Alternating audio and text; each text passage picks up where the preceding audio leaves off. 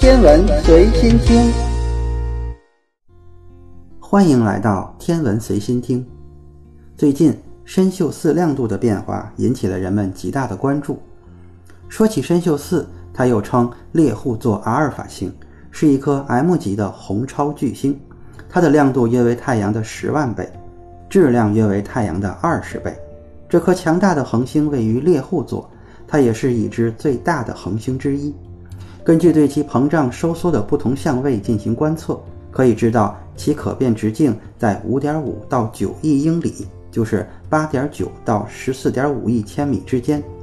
如此庞大的尺寸意味着参宿四可以从我们太阳系中心扩展至越过火星的轨道，甚至能够填满木星的轨道，能毫不犹豫地把地球一口吞噬。幸亏它不在我们的太阳系。估计参宿四大约有一千万岁。对一颗体量如此庞大的恒星来说，这意味着它已经接近生命的尽头。当然，生命即将终结是相对而言的，因为现在我们谈论的是宇宙时间，它以数百万甚至数十亿年来计算，不像人类的生命最多以世纪来衡量。尽管参宿四的质量是太阳的二十倍，但较大恒星比较小恒星燃烧的要快得多。比如，我们的太阳已经四十六亿岁了。但预计它要再过五十亿年才会耗尽它的燃料。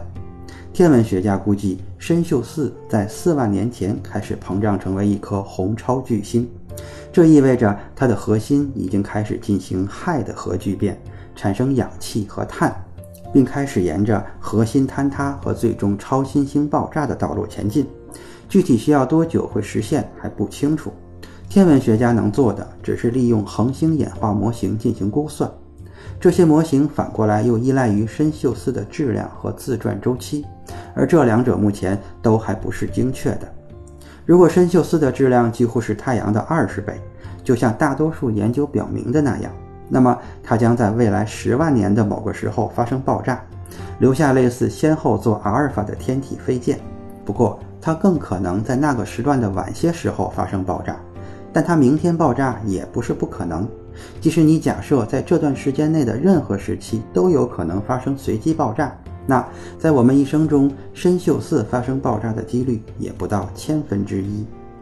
参宿四和我们的距离，用不同的测量方法得到的结果，从五百二十光年到七百光年不等，大约是半人马座阿尔法星的一百五十倍。即使是最近的估计距离，参宿四也太远了。以至于它不会对地球产生严重的破坏，正如查理·吉尔帕特解释的那样，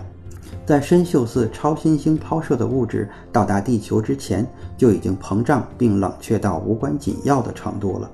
不过，参宿四超新星的辐射肯定会对地球的环境产生一些可以测量到的影响，但对于生命的影响可能不大，因为参宿四距离地球太远，无法显著电离地球的大气层。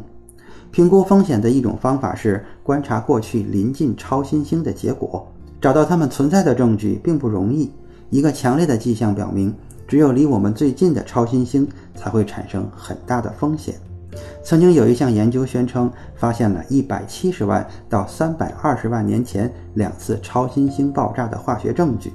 据称，这些爆炸发生在距离地球三百光年的位置，这意味着它们对我们的辐射强度。是我们对参宿四预期的四倍，然而并没有明显的迹象表明它们对生命有任何的影响。有可能是它们导致了一段时期的气候变冷，也有可能气候变化与它们完全无关。至少在那个时候没有发生大规模的物种灭绝。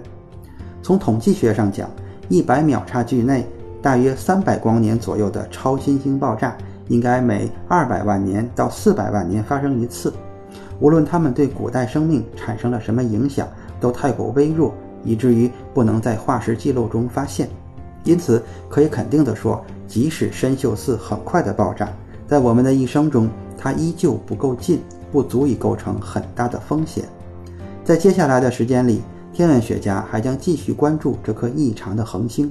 一旦参宿四爆炸，数百年之后，猎户座尖头的那颗明珠将会消失。取而代之的是一片美丽的星云，为天空增添一块新的瑰丽景象。或许它就是猎人狩猎结束扛在肩头的猎物，并继续伴随人类千百万年的时光。无论如何，我们还是期待在有生之年能够目睹这场宇宙壮观烟花的绽放吧。今天的天文随心听就是这些，咱们下次再见。